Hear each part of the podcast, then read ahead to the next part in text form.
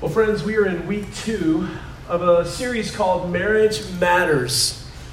And the reason we're doing this series is because we need to communicate to our own hearts, to our young people in the room, that marriage still matters. It is not outdated, it is not old fashioned, it is not a doomed institution. That God is still all the time leading men and women to deep and lasting lifelong joy with each other. True? God is doing that.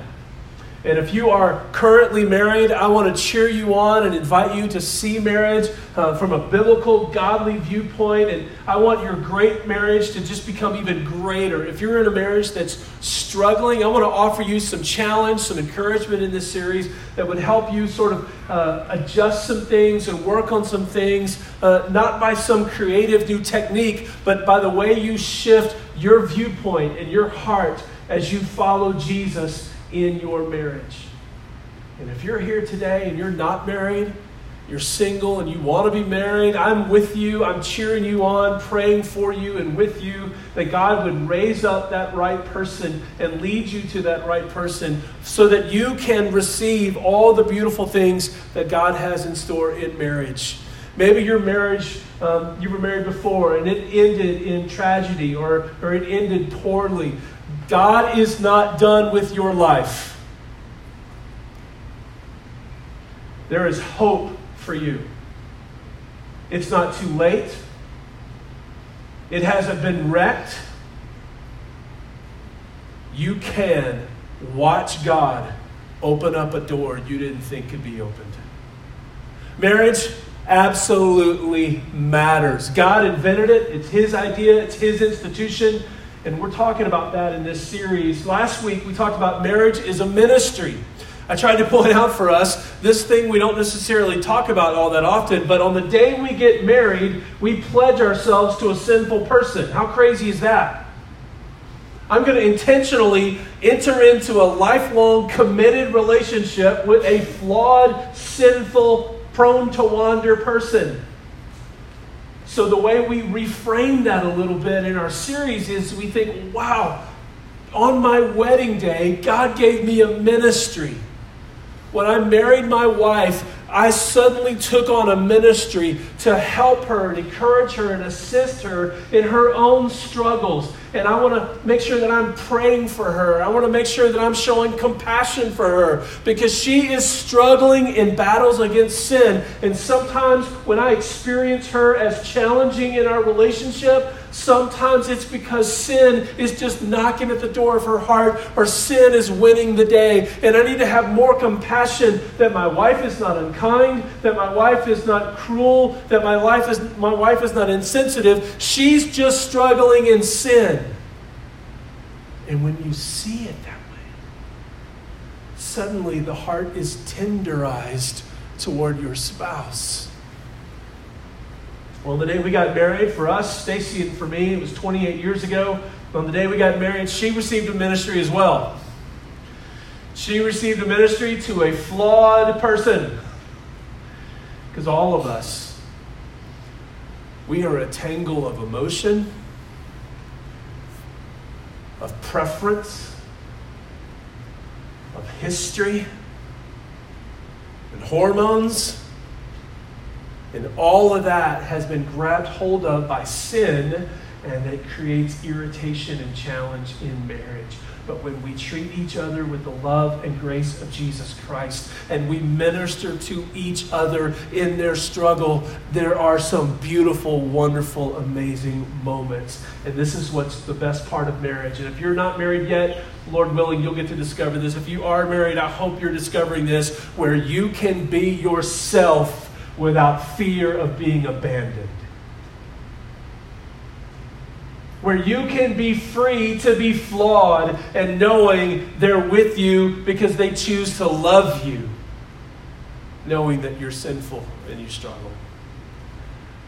We are bringing forth this idea, stirring up this idea that marriage is awesome we don't want marriage to die out. It's God's idea. We want marriage to continue. We want it to be a place of joy and beautiful ministry.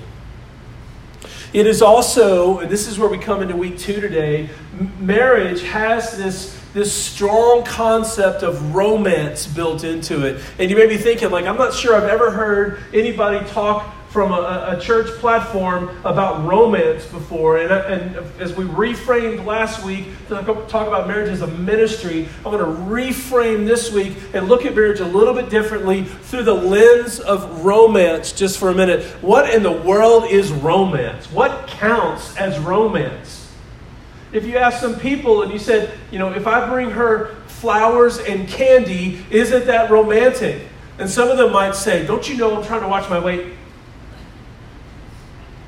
Others would say, uh, okay, thank you for the flowers. They're going to sit and look pretty for a day, and then they're going to die. It's a rather dim view, isn't it? Others might say, look, my love language is a Route 44 iced tea from Sonic during happy hour.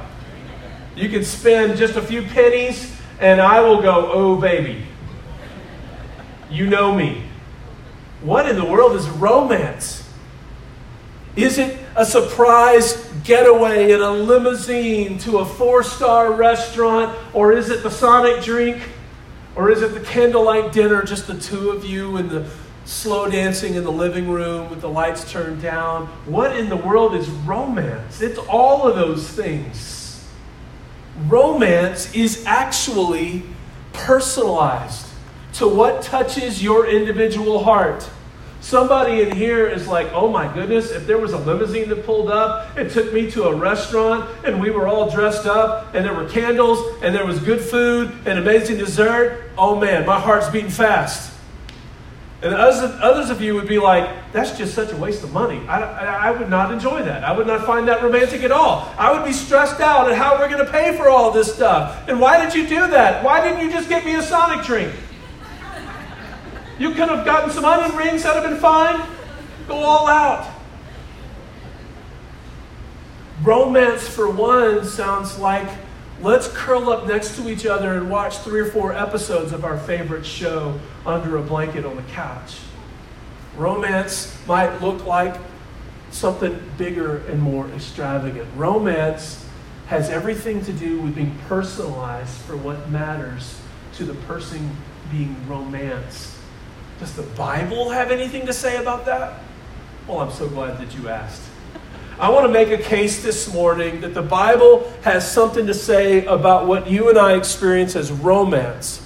Because when you get down to it, the concept of romance is the strategic engagement of undoing what sin has done. Romance is the strategic engagement and the undoing of what sin has done. Romance is the strategic repayment of what sin has robbed. Romance is the strategic attention for what sin has isolated. It's all connected.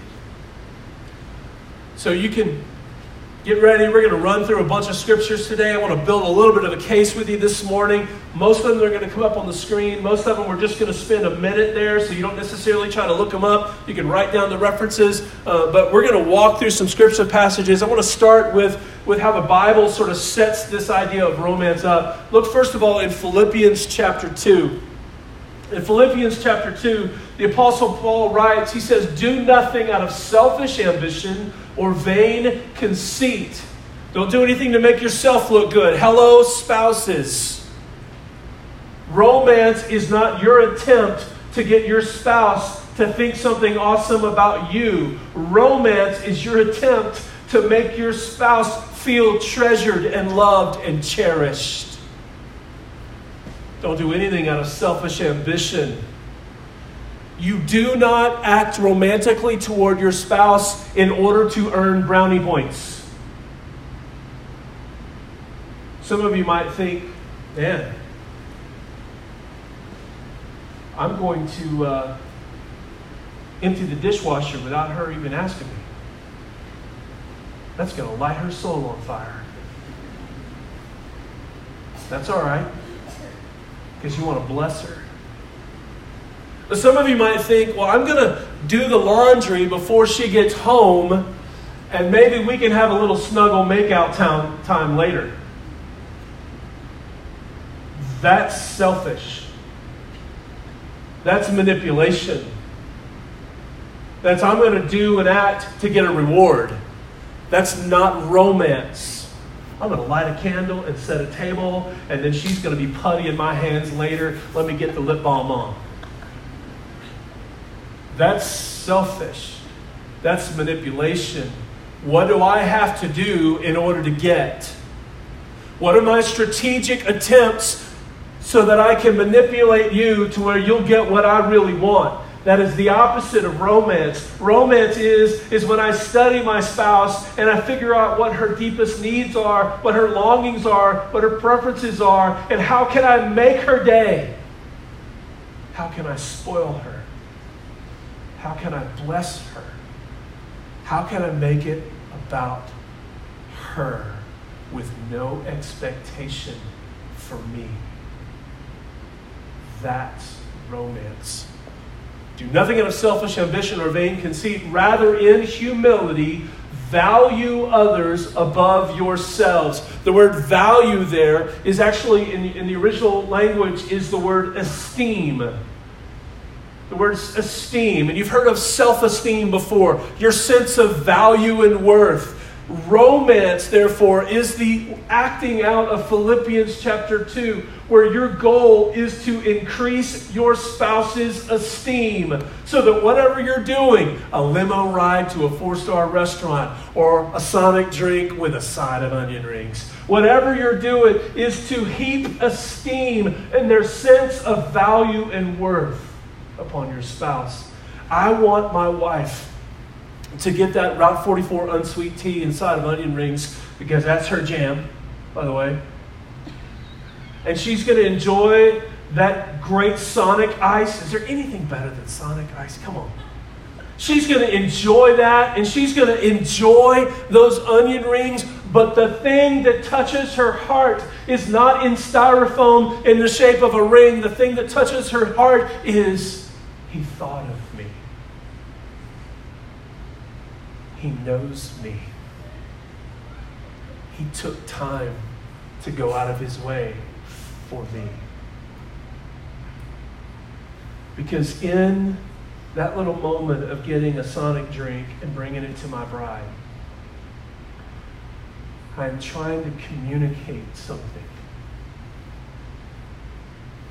I am trying to value her and to show her that she has value, to show her that she has worth.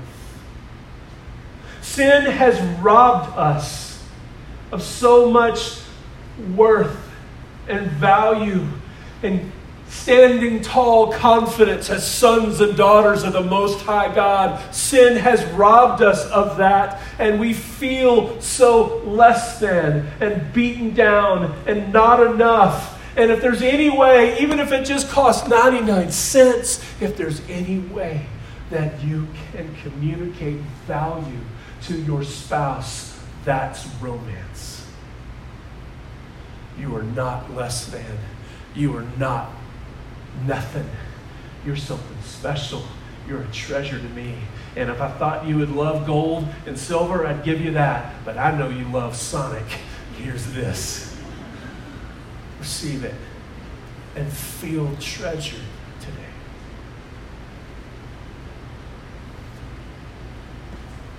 Esteem others, value others more than yourself. In marriage, this is how romance works itself out.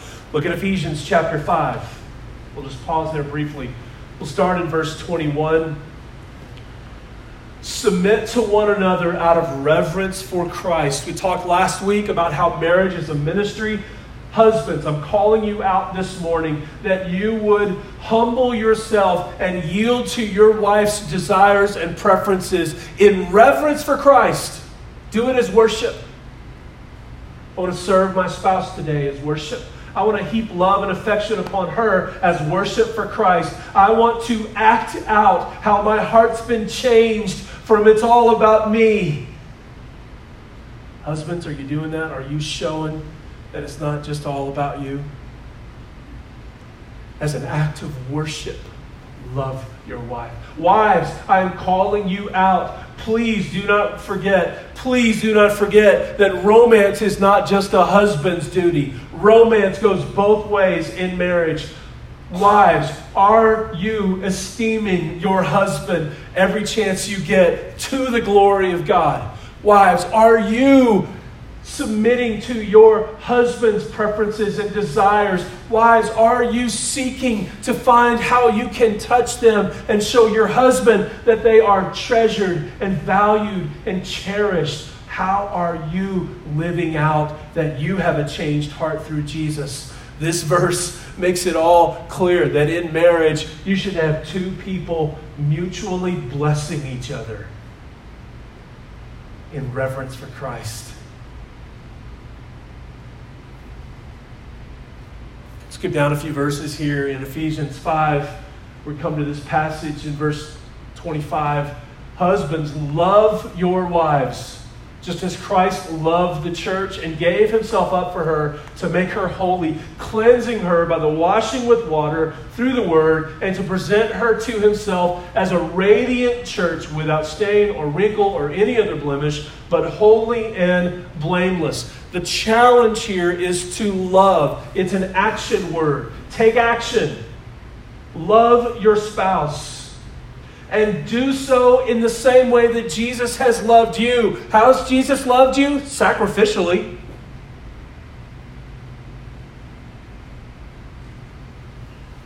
There were days I really wanted to watch the football game, but we watched Downton Abbey.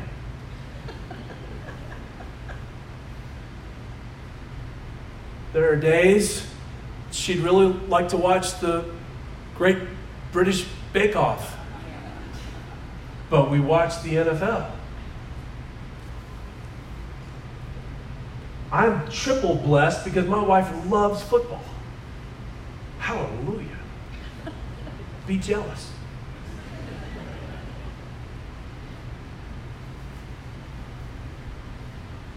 There is sacrifice in romance. And that is so in keeping with the biblical command love, like Jesus, who sacrificed and gave himself up. When you come home, I know you're tired. You've been dealing with your own sin struggles, with your own work struggles, with your own school struggles, whatever you're dealing with. When you come home, look at that one that God has given you and love them intentionally, sacrificially, unselfishly, and study them and think about what their heart needs in that moment so that as the world has beat them up out there, when they walk in your house, they are treasured.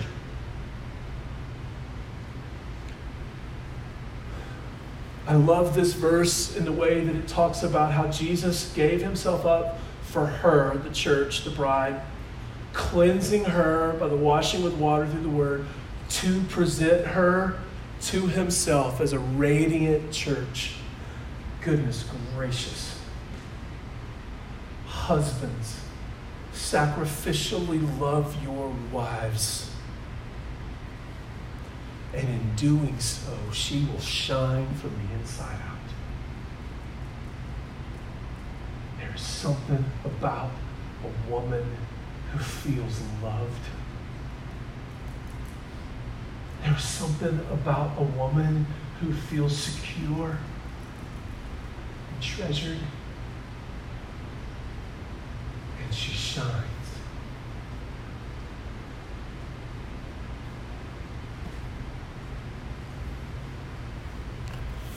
Wives, the same way. Love your husbands as Christ has loved you. We're going to spend a few minutes in looking at a couple of the great love story moments in the Bible, romance moments in the Bible. I'm going to start, first of all, in Genesis 29, the story of Jacob and Rachel. Jacob is uh, son of Abraham and father the, the 12 tribes. The, the sons would be the 12 tribes. And there's such a beautiful story here of romance and love going on in the Bible. You better believe it. The Bible talks about love and romance. God cares about your marriage, that romance is alive in your marriage. Not romance of candles in order to get some lip lock. Not good deeds and chores in order to get some snuggle time. But romance as this thought of loving for the intention of heaping affection and esteem upon your spouse.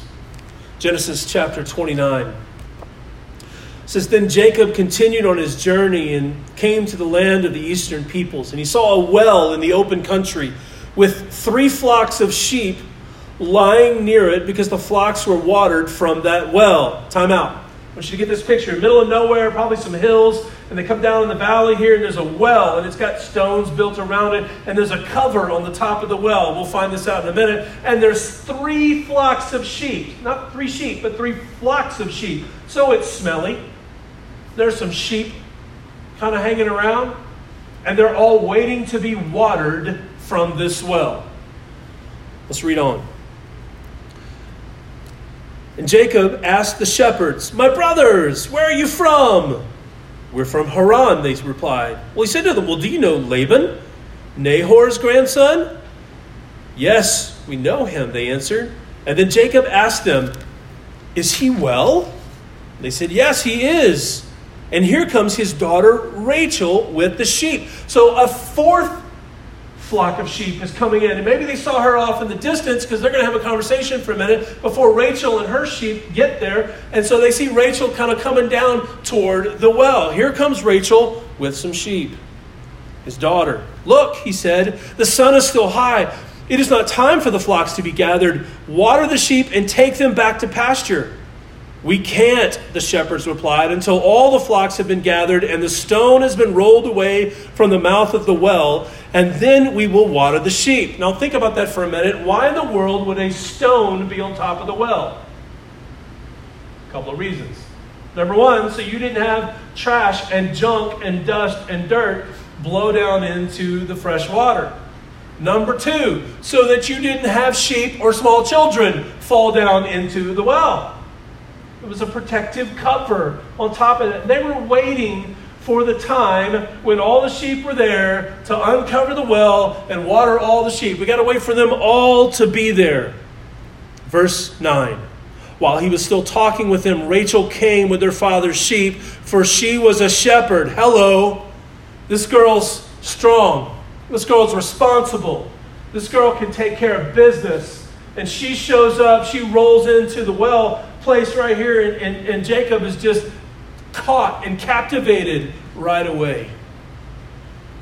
She comes as a shepherd. Verse 10 When Jacob saw Rachel, daughter of his uncle Laban, Laban's sheep, he went over and he rolled the stone away from the mouth of the well and he watered his uncle's sheep. Now, the Bible tells us he did that, but I'm kind of wondering if Jacob's like, I want to show her something. I'm wondering if he's like, I'm to go, I'm not to wait for that well any longer. I'm to go over there and he's, he's lifting that stone. I'm he's looking over her like, yeah, I got this. Ah. Isn't it silly what we will do to impress the one we want to impress? You got that crush and you're kind of going, I, I, I kind of want to stand out a little bit and show them what I can do. Maybe that's what's happening here in this moment. But whatever was going on in the moment of moving the rock off the top of the well, Jacob is smitten by this shepherdess. He watered his uncle's sheep. Verse 11. Then Jacob kissed Rachel. And before you think, like, okay, wait a minute, slow your roll, Jacob. You know, that's a little forward, a little aggressive. Hold on. Good job moving the rock off the top of the well, but back off. It wasn't like that. It was a Near East, Middle Eastern custom of kissing, probably on the sides of the cheeks. so just back off. He wasn't going crazy here. He kissed Rachel. And he began to weep aloud. And he had told Rachel that he was a relative of her father and a son of Rebekah. So she ran and told her father. I'm going to take a time out there for a minute. I think Jacob wept. I think he wept because he needed some water. I think Jacob wept because he was looking for some people he'd been told he could find. But I also think I also think Jacob wept because he found the one his soul had been longing for. And I want to take a time out here, wives. How long has it been since you helped your husband know that you still think of him as the one your heart had been longing for and didn't even know it? Wives, do that. Esteem your husband verbally. Do things, say things to help your husband know he is treasured and valued and loved. Husbands, does your wife still know that when you look at her across the room, a little smile creeps over your heart, not just your face? Because you think, I'm so blessed. This is the one I was longing for, and I didn't even know it. She has put up so much junk. I am difficult. Does she know? Don't let it go unsaid, husbands. Romance is the intentional engagement in undoing what sin has done. It is the intentional engagement in repaying what sin has robbed. It is the intentional engagement of filling up what sin has drained out. And I believe part of Jacob's weeping at this point is him just overwhelmed with this moment with the love of his life. So Rachel runs off to tell her dad that she's met Jacob, and as soon as Laban um, heard the news about Jacob, his sister's son, he hurried to meet him, and he embraced him and kissed him and brought him to his home. And there Jacob told him all these things. And then Laban said to him, You are my own flesh and blood. And Jacob stayed with him for a whole month. And Laban said to him, Just because you're a relative of mine, should you work for me for nothing? Tell me what your wages should be. Laban had two daughters. The name of the older was Leah, and the name of the younger was Rachel. And Leah had weak eyes. I don't know why we needed to know that, but she did. She couldn't see very well. Bless her heart. But Rachel had a lovely figure and was beautiful. Man, some of you have been that sibling. We'll just stop right there. Bless her heart. Leah, she's, she's so smart. Rachel had a lovely figure. It was beautiful. And so Jacob is pretty clear at this point. It says, Jacob was in love with Rachel. I'll work for you seven years in return for your younger daughter, Rachel. And Laban said, It's better that I give you give her to you than some other man. Stay here with me. So Jacob served seven years to get Rachel, but they seemed like only a few days to him because of his love for her.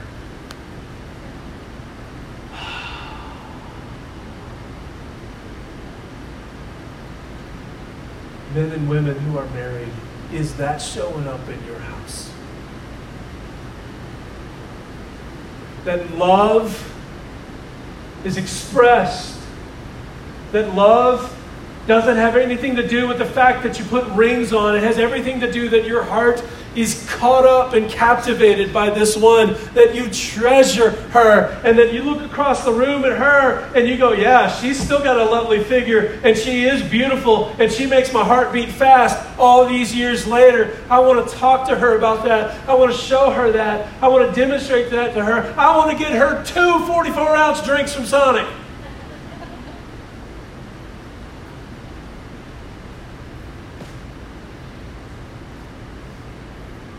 Romance has been going on for a long time, and it matters to God.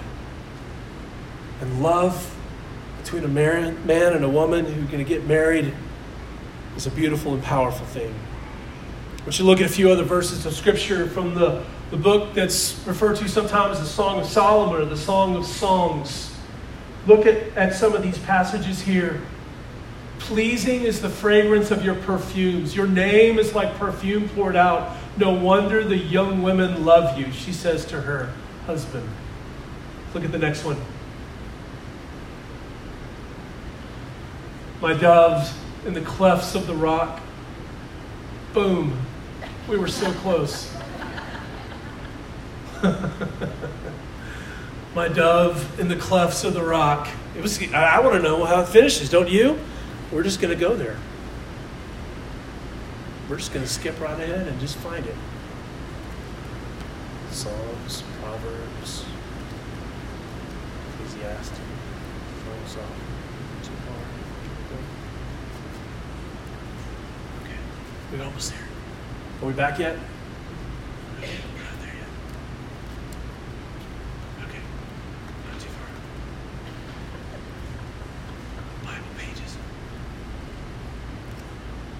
All right, here we go. There's the days you can't turn there when you want to turn there. Song of Solomon. I think we were looking at chapter 2, verse 14. Thank you. We're not going to let technical difficulty slow us down. Here are the doves. Here we go. My dove in the clefts of the rock in the hiding places of the mountainside. Show me your face. Let me hear your voice, for your voice is sweet and your face is lovely. Now, that's better than Hallmark. And Hallmark's out of their mind. It's like $8 a card nowadays. How are you speaking and communicating this kind of romance, this kind of esteem heaping? To your spouse. Let's look at a couple other ones. Let's look at Song of Solomon um, or Song of Songs, chapter 4, verse 10. Song of Songs 4:10 How delightful is your love, my bride. How much more pleasing is your love than wine, and the fragrance of your perfume more than any spice. Your lips drop sweetness as the honeycomb, my bride.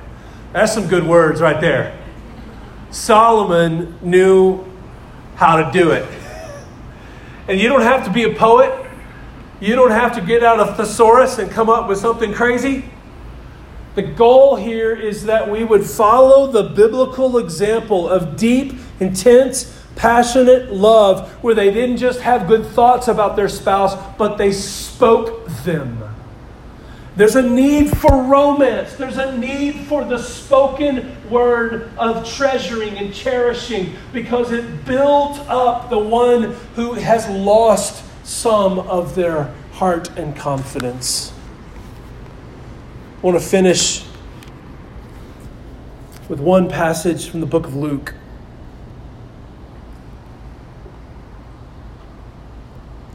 Luke chapter 4 Jesus has taken the scroll and he quotes the prophet Isaiah. You know this passage, but I want to connect it to romance this morning.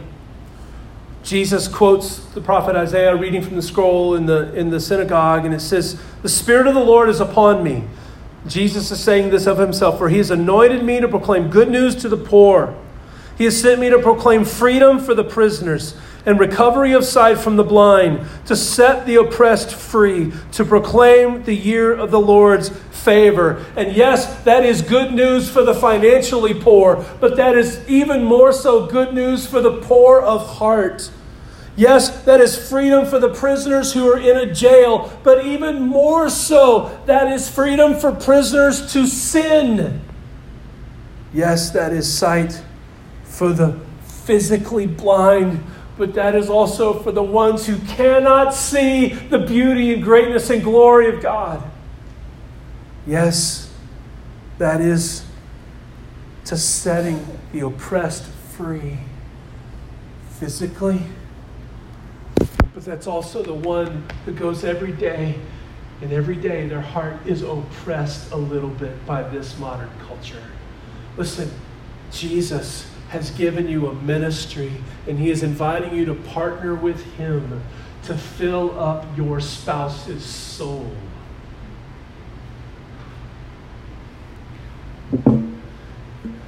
bucket here today is just a good representation. Because marriage and romance in marriage, it refills what the world drains out. Everyone who is married has a leaky bucket. And as they go through their day and through their week, friends, your spouse, they wrestle with loneliness sometimes. Even though they're married, they wrestle with loneliness. And when you are romantic with your spouse, when you study them and you think about them and you want to treat them and spoil them and you want to heap esteem upon them and show them their treasure and their love, then all of a sudden you fill back in security where they were feeling lonely, alone. not alone. I got a spouse who said this or did this. I'm not alone. When you are romantic toward your spouse, and they've been dealing with insecurity, and it's just been draining their heart all day. They look at pictures on Instagram of the other wives, and they think, I'm not enough. My body's changed. It's not what it used to be. Oh man, there's so many good looking girls here and there, and my husband probably wishes he had somebody else.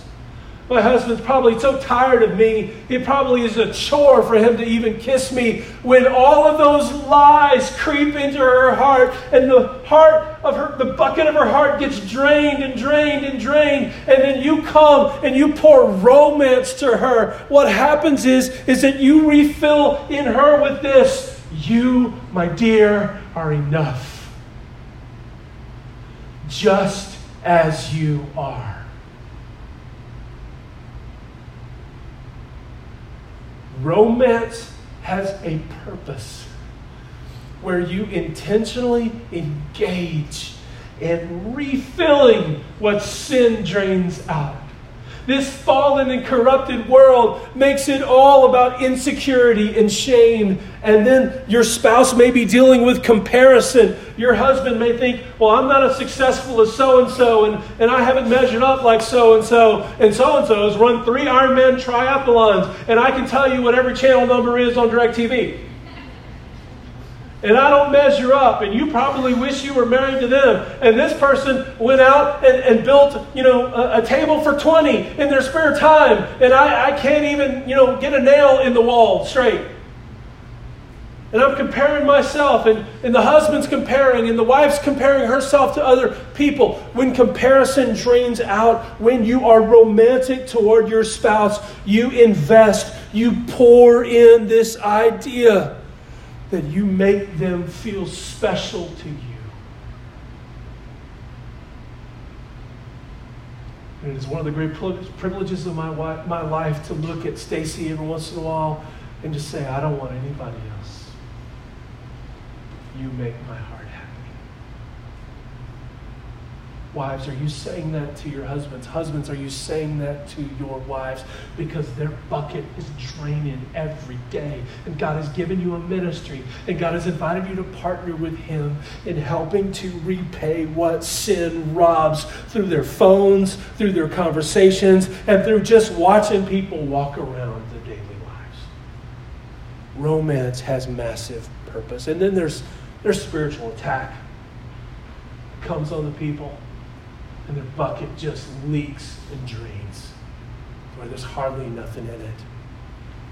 And when you come and love your spouse in the name of Jesus, to the glory of Jesus, in reverence for Christ, when you esteem them, you are comforting them and ministering to them out of the spiritual attack they've been going through.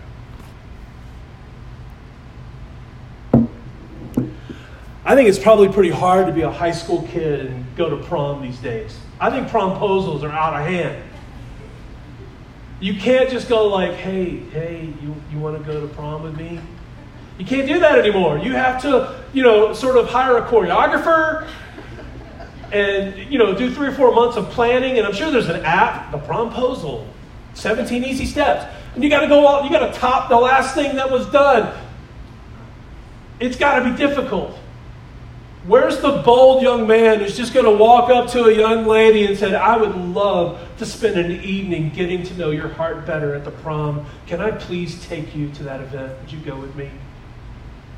No posters, no signs, no posting on Instagram, no hashtag of your two names coming together. By the way, let's save that for marriage. Come on. But sometimes these promposals that are just over the top, there's YouTube compilations of them that are like 30 minutes long. They're out of control.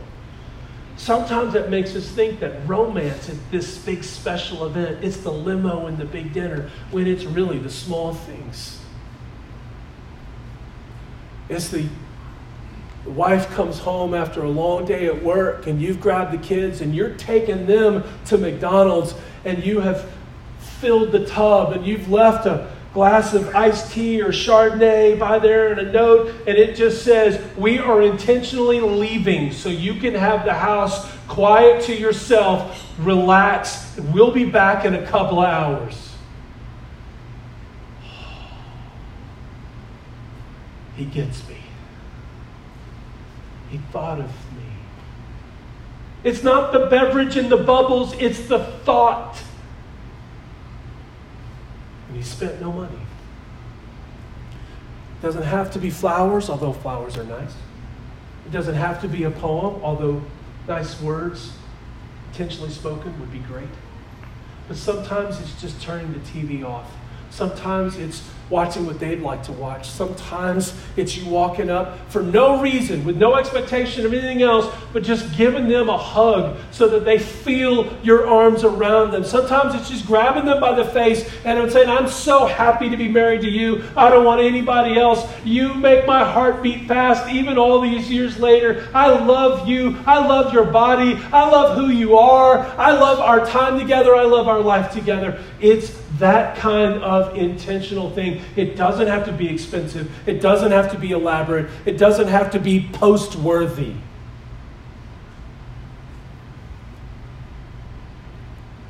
Just make it personal. Do the small thing. Do the small thing that you know will fill up her bucket. And in doing so, you will have brought some relief to one who's been oppressed all day long. You will have brought some freedom to a captive to comparison. You will have opened the eyes of your spouse who thought they had to look differently for you to love them. You'll be like Jesus in your romance. and you will undo what sin has done. You will refill what sin has drained. And you will be a partner in marriage ministry with God Himself. Together, loving your spouse to the full. Let's pray.